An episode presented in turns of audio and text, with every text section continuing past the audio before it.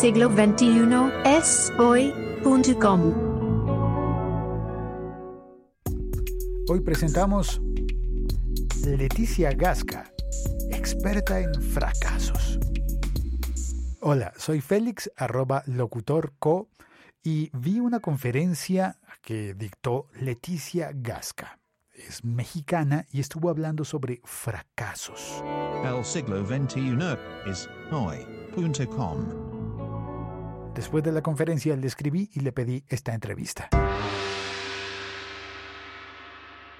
Pues yo vivo entre Buenos Aires, Argentina y la Ciudad de México. Entre Buenos Aires y México me da Bogotá. o parece ser que, que, vivo en un avión, a veces también me siento así. Este podcast forma parte de la liga.fm. Pero sí, un poco por, por decisiones familiares y porque afortunadamente tengo un trabajo flexible, paso tiempo en ambas ciudades, prácticamente mitad y mitad del año. Mm, ¿Dos mitades o fragmentos que terminan siendo mitades? Fragmentos, de hecho, estaba haciendo cuentas y en todo lo que va de este año no he estado más de un mes y medio en el mismo lugar. Ah, caramba, no, no alcanzas a hacer amigos nuevos. De hecho, hago muchos, tengo bastantes amigos en Buenos Aires. Más bien, eh, fíjate que algo que he aprendido en esta experiencia de vida nómada es que tienes que ser muy proactivo en cuidar a tus amistades y buscarlos cuando están en la misma ciudad. Uh -huh. Sobre todo siendo adulto, ¿no? Hacer amigos como adulto, hacer amigos nuevos, es una experiencia muy diferente a cuando eres niño. Cuando eres niño simplemente coinciden que están uno junto al otro jugando y así surge la amistad. Cuando eres adulto a veces tienes que hacer un paso extra para encontrar a personas con quien tienes ese tipo de afinidad. He oído decir que para las personas en Estados Unidos, para la cultura gringa, es muy difícil hacer amigos cuando uno ya es adulto. ¿Y tú que te la pasas por América Latina, cómo ves eso? Pues me imagino que debe ser más difícil. Creo que siempre como adulto es más difícil. No sé por qué en Estados Unidos lo sea más. Pero algo que sí estoy muy convencida es que entre latinos es mucho más fácil hacer nuevos amigos. Somos más cálidos, no tenemos miedo de abrazarnos, de darnos un beso, de sentarnos muy cerca de alguien que acabamos de conocer y finalmente eso ayuda a que se rompa el hielo más fácilmente, ¿no? El, el, poder tener una cercanía física que a veces en otras culturas pone a la gente muy incómoda. Oye, tu trabajo es hacer las fuck up nights. Yo sé que escribes en Forbes, en México, pero no sé qué, a qué más dedicas el tiempo en tu vida. Pues realmente escribir es un hobby. Escribo para varios medios en inglés y en español ah, okay. y soy cofundadora del movimiento Fuck Up Nights. Mi trabajo de tiempo completo está en realidad enfocado al área de investigación de Fuck Up Nights, que es el Failure Institute, el Instituto del Fracaso. Suena gracioso cuando lo dices en inglés. ¿Sabes qué es lo más gracioso, Félix? Cuando tengo una junta en algún lugar y llego con la recepcionista y le digo que trabajo en el Failure Institute, siempre ponen unas caras fabulosas. En español también suena gracioso, pero es que ya lo conocía, ya lo había oído, entonces no me sorprendió. Claro, la primera vez que uno oye hablar el Fuck Up Nights, siempre pensé, ¿por qué no me han invitado? ¿Existe alguien que haya fracasado más veces que yo? Quiero ver eso. Me parece que es una idea totalmente fantástica, fracasísticamente fantástica.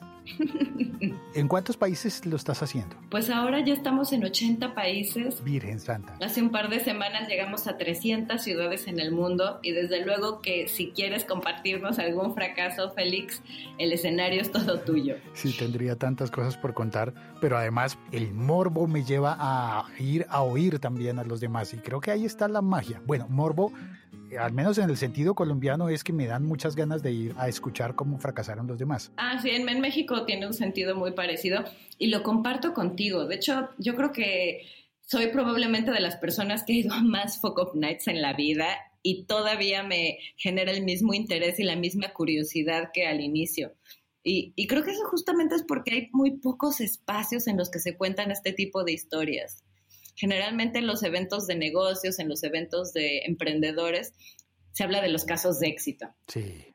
Se habla de los retos del sector, pero una conversación tan franca en la que alguien te cuenta en qué se equivocó no es tan común. Y también logra mantener su atención, que, que creo que es de los retos más grandes que uno enfrenta cuando habla en público, mantener a la gente entretenida e interesada en descubrir algo. Creo que tendría yo mucho por aprender de ti sobre hablar en público. Vi una de tus presentaciones en Bogotá y me quedé maravillado porque eh, destacaba, como que en toda la jornada decía uno, sí, voy a oír a gente que sabe mucho, voy a oír a gente que sabe mucho, y de repente apareciste tú hablar de todo lo que no sabemos y era muchísimo más entretenido y más rico en conocimiento. Ay, muchas gracias, Félix. Y me da gusto que lo hayan disfrutado. Yo creo que, que tiene que ver que la, la plática me salió del corazón porque siento que una de mis misiones en la vida es tratar de que los emprendedores sean más felices y definitivamente al acercarlos a un panorama más realista acerca de lo que implica poner un negocio, es una forma de, de ayudarlos a que sufran menos en este mágico camino de, de crear un negocio. Lo curioso es que yo no estaba pensando crear un negocio.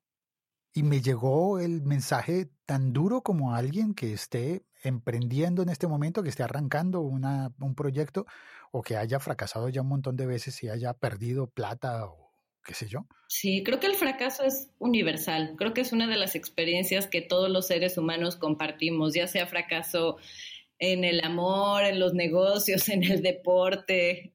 Creo que es algo que a todos nos sucede en un ámbito de la vida o en varios. Y lo bueno es reconocerlo. Y aprender de eso. Sí, bueno, eso es creo que de lo más difícil. A veces empezar a disfrutarlo. Sí, bueno, creo que eventualmente sucede. Como dicen, tragedia más tiempo igual a comedia. Y, y, creo que a veces, después de que pasa bastante tiempo de nuestros fracasos y lo asimilamos y obtenemos los aprendizajes, es posible mirarlo con perspectiva y que nos dé risa recordar como lo, lo, angustiados, lo preocupados que estábamos en el momento y ver que a lo mejor lo pudimos solucionar o no, pero en definitiva la angustia no suma nada a la solución del problema. ¿Cómo resulta uno creando un modelo de negocio sustentado en el fracaso? Pues yo creo que a base de bastantes fracasos. Realmente construir un, un negocio a partir de un hobby. Fue posible gracias a que nos dimos la oportunidad de hacer muchos experimentos y también tener muchos fracasos. Focus Nights nació como un hobby hace seis años. Una noche estaba con varios amigos hablando de nuestros propios fracasos. Concluimos que esa conversación había estado muy buena y decidimos replicarla con más amigos un par de semanas después. Y a partir de esa primera experiencia dijimos, sigámoslo haciendo una vez al mes porque sabemos que es valioso, a la gente le gusta, a nosotros también. Y, y cuando Focus Nights tenía seis meses, vimos que tenía el potencial de ir mucho más allá. Abrimos redes sociales. A los dos meses de abrir redes sociales ya estábamos en 15 ciudades y esto fue algo de forma totalmente orgánica. La gente nos empezó a buscar por redes sociales preguntándonos cómo llevo este movimiento a mi ciudad y creamos un manual de procedimientos muy simple, lo compartíamos, empezamos a crecer y cuando Focus Nights tenía ocho meses, renuncié a mi trabajo para dedicarme a esto de tiempo completo sin tener mucha claridad acerca de cómo íbamos a monetizarlo, para ser muy transparente, Félix. Uh -huh. Y pues intentamos varias cosas que, que, no funcionaron en el camino, desde intentar crear un patronato del fracaso, como si fuéramos un museo, eh, intentamos poner una alcancía en la entrada de las Focus Nights, intentamos buscar un sponsor global, un patrocinador que estuviera interesado en tener presencia de marca en todas las Focus Nights del mundo. Y, nada de eso fueron intentos muy exitosos, a mi parecer. Pero bueno, se, seguimos intentando y con el tiempo vimos que pues la forma en la que nosotros generábamos más valor y también podríamos generar un modelo de negocios era llevando el modelo de Focus Nights a corporativos interesados en aprender del fracaso, en quitarse el miedo a innovar, a experimentar y también a través de la investigación del fracaso. Y actualmente en esas dos actividades es que se basa nuestro modelo de negocios. No acabo de entenderlo, es decir, como si me, si me dices, repíteme la lección, ¿cómo es que me gano yo el dinero? Como que eh, diría, ah, no, no sé, me, ponchaste, no sé cómo, cómo eso funciona en el mundo real. ¿Quién invierte en el fracaso? Por ejemplo, por un lado tenemos cada vez más corporativos, grandes empresas tecnológicas, farmacéuticas, de la industria automotriz, que están interesadas en innovar, pero la realidad es que para innovar hay que, hay que equivocarse, hay que estar abiertos a fracasar. Y en los corporativos la cultura del fracaso no suele ser su punto más fuerte. Entonces, como necesitan tener este cambio cultural, trabajamos con ellos para hacer Focus Nights al interior de la empresa. Es decir, Ajá. llevamos ya sea personas externas o personas internas de la organización a que cuenten sus fracasos y lo hagan en el mismo formato de Fuck Up Nights, que es usando 10 imágenes y 7 minutos. Sí. Y también eh, trabajamos de la mano de bancos de desarrollo, gobiernos, microfinancieras, para estudiar el fracaso. Ellos son nuestros clientes, digamos. Y esto funciona porque, desde luego, para ellos es muy valioso entender por qué están fracasando los negocios de cierta región o de cierta industria, para con esa información poder prevenir el fracaso. A esto es a lo que me refiero cuando digo que, que nuestro modelo de negocios es llevar Focus Nights a corporativos y hacer investigación. Realmente la parte del movimiento no es el, el, punto más fuerte de nuestros ingresos, aunque bien es el corazón de todo lo que hacemos. Para quienes no saben qué es Focus Nights, es un movimiento de emprendedores en el cual lo que hacemos es compartir historias de negocios que fracasaron. En cada edición se suben tres o cuatro emprendedores al escenario y comparten su historia. Y actualmente estamos viendo lo poderoso que es replicar este mismo modelo en corporativos. Cuando llegas a... ¿Cuántos países me dijiste? 80. ¿Cuántos idiomas son? 27. 27 idiomas diferentes. ¿Cómo se maneja la información en 27 idiomas? Pues la verdad es que todo lo manejamos en inglés. Es lo más práctico. Aunque prácticamente todo el equipo, menos una persona, de forma nativa hablamos castellano, uh -huh. ya nos hemos acostumbrado a que toda nuestra comunicación interna y externa tiene que ser en inglés porque pues al final es el lenguaje universal y en el que, si, imagínate, si tienes personas que hablan 27 idiomas diferentes regados por el mundo, si quieres comunicarte por todos, tienes que elegir un idioma común. Uh -huh. y, y, esa lengua compartida, pues es el inglés. Claro, y eso sirve para ponerse de acuerdo entre los equipos, para explicar el manual. Eh, ¿Eso funciona como franquicias? ¿Alguien en Singapur eh, dice, yo voy a hacer, organizar la Fuck Up Nights acá? Sí, más o menos así. Es una licencia basada en valores muy, muy comunitarios, uh -huh. en la cual quienes están organizados, interesados en llevar Fuck Up Nights a su ciudad se pueden poner en contacto con nosotros, pasan por un proceso de selección eh, y pagan una membresía mensual realmente muy baja, es casi un costo simbólico. Lo más importante es que se comprometan a seguir la marca, a seguir el modelo y, y pues ayudarnos a llevar esta filosofía del fracaso a cada vez más personas. Ok, pero las presentaciones dentro de su localidad, en su país, sí van en su idioma. Sí, eso sí, eso es lo ideal y hay fuente de conocimiento en todas esas fuck up nights alrededor del mundo como para que te lleguen y puedas eh, incorporarlo a la base de datos de fracaso. Sí, de hecho, gracias al poder de la comunidad global de Fuck Up Nights hemos construido la base de datos de negocios que fracasaron más grande y diversa del mundo. Suena tan lindo eso. Tenemos algo que llamamos el, el Global Failure Index, que es un mapa interactivo. Ajá en el cual puedes navegar por esta base de datos. Y, este mapa se alimenta de información que viene de la gente que va a Focus Nights por el mundo, de los oradores. También tenemos una red de 80 investigadores por el mundo que utilizan nuestra metodología y nuestra base de datos para hacer investigación. Y todo lo logramos gracias a que construimos una encuesta en línea que contestarla te toma solamente seis minutos y a través de esta encuesta obtenemos la información más importante para entender qué pasó en ese negocio que fracasó. Hay desde cifras de cómo era el gobierno corporativo, cuántos socios eran, si eran familiares o no. Eh, intentamos entender la personalidad del emprendedor, cifras financieras, incluso preguntamos qué hiciste después del fracaso de tu negocio para entender cómo somos resilientes. Y pues bueno, en esta encuesta que puedes contestar en línea tanto en inglés como en español, es que estamos reuniendo información de prácticamente todas latitudes. Entiendo. Y es como estaba pensando mientras contabas eso que es tan importante, al menos me parece a mí, como una oficina de patentes. Totalmente, porque es una forma de sistematizar conocimiento. Creo que has hecho una excelente analogía pero en este caso son conocimientos acerca de por qué los negocios no funcionan. Y creo que lo interesante es que esto aterrizado en la práctica, aterrizado en el Global Failure Index, te permite, por ejemplo, hacer zoom en el mapa en una ciudad específica y ver tendencias y patrones acerca de negocios que fracasaron en esa región. Y de esa forma puedes tomar decisiones más informadas acerca de qué nuevo negocio vas a montar o en qué lugar lo vas a poner. Claro, y mm, detectar, no sé, alguna vez le oí a alguien una historia sobre los capitanes de barco en, en, la, en las compañías navieras y sobre cómo eh, en el mundo normal nos decían que siempre la mejor hoja de vida era la, la que marcaba más éxitos y que para las navieras el, el sistema funcionaba al contrario.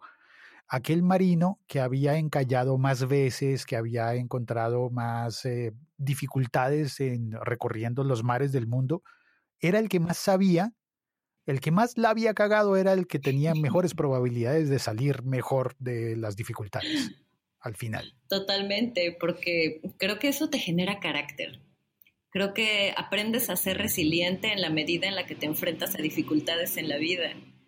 Y fíjate que yo no sabía eso de las navieras, pero hace todo el sentido del mundo. Algo similar está sucediendo en Silicon Valley con los impresionistas. Prácticamente ellos no quieren colocar capital en emprendedores que no hayan fracasado antes, porque les parece que son unos novatos y es que nunca han fracasado. Y me pregunto, el libro, vamos a hablar del de el libro. ¿Cómo es que se llama? ¿Cómo lo debo buscar en Amazon? Lo puedes buscar como Sobrevivir al fracaso. Es un libro de portada azul y letras rojas. Ok, azul y rojo. Sobrevivir al fracaso. ¿Están allí los casos relatados? Así es, este es un libro que incluye historias de la vida real. Eh, este es un libro que de hecho surge tras seis años de organizar Focus Nights por el mundo y estudiar el fracaso a través del instituto. Eh, como te imaginarás, he tenido la oportunidad de platicar con miles de personas con negocios en problemas. Muchos de ellos lograron rescatar a su negocio, otros desgraciadamente no. Y este es un libro que recopila todos esos aprendizajes y que además ofrece herramientas muy prácticas acerca de cómo evitar el fracaso en tu negocio o bien cómo cerrarlo con el menor daño posible si es que tuviste que tomar esa dolorosa decisión de, de, cerrar el negocio. Recuerdo en tu charla, en tu conferencia, me quedó grabada en la mente la historia del señor de Transilvania. que ya no me acuerdo cómo se llama o cómo se llamó, pero recuerdo que era de Transilvania, recuerdo la historia de los aviones, de la guerra, y no voy a decir más para que la gente vaya y lo busque en el libro. ¿Eso está en el libro? De hecho, fíjate que esa historia no está en el libro y debería estar ahí. Tienes toda la razón. Este hombre de Transilvania se llama Abraham Wald. Y me encanta que, que, digas esto, Félix, porque uno a veces cuando da una conferencia tiene dudas de qué cosas realmente quedaron grabadas en la mente de los demás y qué cosas se fueron. Hay estudios que de hecho indican que la gente tiende a recordar más el inicio de la plática y el final de la misma. Y esto estuvo más bien a la mitad. Así que, bueno, o tienes una memoria muy buena o la historia realmente fue memorable. No, había, había elementos. Mira, me acuerdo de Transilvania porque lo asocié mentalmente como, ah, mira, va a hablarnos de Drácula. Ok, no, no nos va a hablar de Drácula. nos va a hablar de la guerra, nos va a hablar de aviones. Y al final, bueno, ahora sí, como, el, como no está en el libro, entonces ahora sí te voy a pedir que, que, cuentes eso y te voy a contar antes cómo fue que yo le transmití esa, eh, esa historia a mi esposa. Me encanta. Cuando tenía un problema, le dije, tienes que darle la vuelta, busca ponerlo en negativo. Busca tomar la foto, ponerla en negativo y aquello que te está faltando va a brillar. Va a tomar sentido la frase de brilla por su ausencia. es cierto. Es una muy buena forma de explicarla y, de hecho lo que hizo Abraham Wald es algo que no es muy sencillo de explicar, pero voy a hacer mi mejor esfuerzo en este momento. Eh, Abraham Wald, como bien dices, nació en Transilvania, nada que ver con el conde Drácula. Él nació justo antes de la época de la Segunda Guerra Mundial. De, él era de origen judío y justamente por la guerra fue que tuvo que abandonar su país y se fue a vivir a Estados Unidos. Él era mm, matemático, de hecho era uno de los matemáticos más renombrados de su época, y yo creo que él nunca se imaginó que lo que lo iba a hacer regresar a Europa era justamente la guerra. ¿Y cómo fue esto? Eh, en aquella época los bombarderos británicos tenían una tasa de fracaso muy alta. ¿Qué quiere decir esto? Que muchos aviones salían a la guerra y nunca regresaban de combate. Ya habían llamado a ingenieros para resolver esto, a estrategas militares, a todo tipo de expertos y no lograban encontrar una solución. Y alguien dijo, oigan, pero pues por ahí está este genio matemático, Abraham Wald, a lo mejor a se le ocurre algo que a nosotros no se nos ha ocurrido. Lo buscaron en Estados Unidos, él aceptó ir al Reino Unido a resolver su problema con, con los aviones que iban a la guerra y su enfoque fue muy diferente. Como dices, él miró el problema desde otra perspectiva diferente. Él lo que hizo fue primero voy a hacer un, breve paréntesis. ¿Qué es lo que hacían casi todos? Miraban los aviones que regresaban de combate y decían, ah, mira, en estas zonas del avión es donde hay más impactos de bala, hay que reforzarlo ahí. ¿Qué fue lo que hizo Abraham Wald? Miró los aviones que regresaban de combate, revisó, al igual que los anteriores, al igual que los expertos anteriores, dónde los aviones tenían más impactos de bala y su consejo fue hay que reforzar la estructura de los aviones en donde no han recibido impactos de bala. ¿Por qué? Porque seguramente ahí fue donde le pegaron a los aviones que no volvieron de combate. Implementaron esta sugerencia de Abraham Wald y funcionó. Muchos más bombarderos regresaron de guerra. Y, y, pues creo que esta es una gran forma de aprender a pensar de forma divergente, aprender del fracaso con una perspectiva innovadora y, para mí es una de las grandes historias acerca de cómo a veces las soluciones están frente a ti, solamente tienes que verlo en negativo, como muy bien dijiste. Claro, invertir la foto y entonces verás, sí, es... De hecho es más bien como si los problemas se nos presentan como el negativo en rollo fotográfico de los antiguos, y tú los ves, pero no los entiendes. Eh, de hecho, esa analogía me gusta más, porque por ahí decir verlo en negativo suena muy pesimista y no es lo que queremos decir. Sí, ¿verdad? Más bien queremos decir mirar lo que no estás viendo. Sí, entender la imagen, como, no sé, cuando yo era niño había unas, unas imágenes de tres dimensiones que la gente se paraba enfrente y decía, ay, sí, veo un barco. Y yo me acercaba y decía, no, yo solamente veo rayitas. Al final... Es cierto había que aprender a mirar eso porque la información estaba, pero no la podías descifrar si no lograbas aprender a separar los ojos. Y era una técnica rara. Sí, es... pero al final la realidad es así. Es cierto, de hecho creo que muchas veces, creo que esto que estamos platicando se refleja en muchos aspectos de nuestra vida y ni siquiera nos damos cuenta. Estamos tan acostumbrados a interpretar la realidad siempre de la misma manera que a veces no nos permitimos ver el mundo con ojos nuevos y a lo mejor encontrar nuevas soluciones, encontrar nuevas reflexiones. A veces hasta que alguien nos hace notar algo distinto es que logramos salir de nuestra burbuja. Y también creo que las redes sociales es algo que no nos ayuda a salir de la burbuja y ver las cosas de forma distinta. Por ejemplo, el algoritmo de Facebook nos va a seguir mostrando las cosas de personas que piensan igual que nosotros. Y eso solamente nos encapsula más, nos mete más en la burbuja y nos, y nos hace más difícil ver las cosas desde una perspectiva distinta a la que siempre vemos. Sí, sí, yo siento algo, algo parecido y no sé cómo salir de eso porque también es cómodo. Lo que he terminado es saliendo de Facebook o pues entrando cada día menos a Facebook porque tampoco quiero meterme para ver cosas que me van a disgustar. Entonces, no sé, no lo sé entender. Pero, y ahora que dices las redes sociales, ¿cómo te ubican las personas por las redes sociales? Pues justamente en Facebook, red social que sí uso, no tanto como otras, pero la uso, estoy como Leticia Gasca.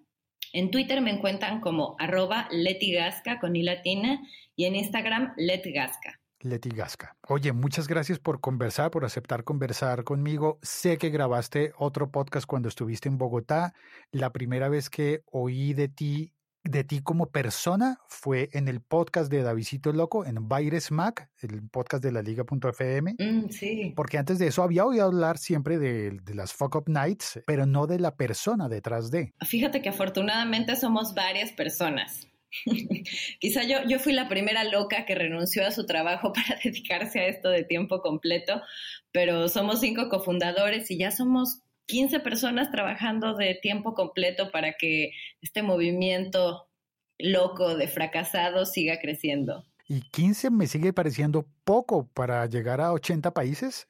Totalmente de acuerdo. La verdad es que hacemos milagros. Si estuvieran jugando Risk, tendrían unos imperios enormes. Sí, el otro día hacíamos cuentas de, de qué, qué porcentaje del mundo invadió Napoleón Bonaparte y en qué porcentaje del mundo nosotros ya tenemos presencia. Y bueno, Napoleón nos, nos envidiaría. Sí, me imagino que sí.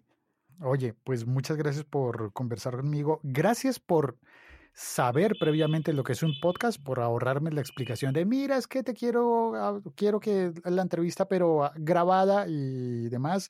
Gracias por el tiempo que le dedicaste a setear la plataforma de audio cuando comenzamos. Nada que agradecer, Félix. Yo amo los podcasts y bueno, espero que esta no sea la última vez que platiquemos. Ojalá cuando pases por Bogotá me permitas invitarte a un café, pero ¿en, ¿en dónde estás hoy en el mundo?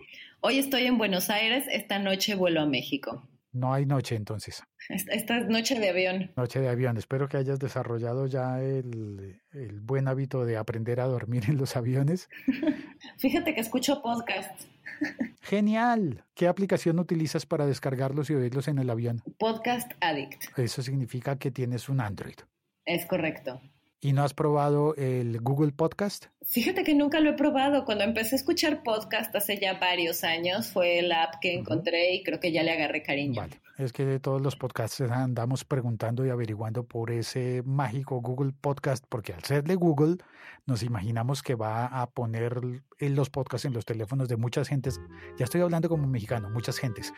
Perdón muchas personas que antes no sabían que existían los podcasts y ya mejor no sigo diciendo nada porque ya me enredé. No pasa nada, Félix. Es un gusto platicar contigo. Muchas gracias. Se me pegan los acentos y creo que voy a terminar hablando parecido a ti, como Selig. ¿Viste la película Selig? No. No la van a tener en el avión, pero si un día te la encuentras, dale una mirada. Selig con Z y es de Woody Allen. Me gusta Woody Allen. Gracias por la recomendación. Gracias, Leticia. A ti, Félix. Hasta pronto. Chao, cuelgo. Chao. No olvides, puedes suscribirte a este podcast, es gratis y puedes encontrar muchos más capítulos en laliga.fm y también otros podcasts como el de Baires Mac de Davidito Loco que mencionamos hace un rato.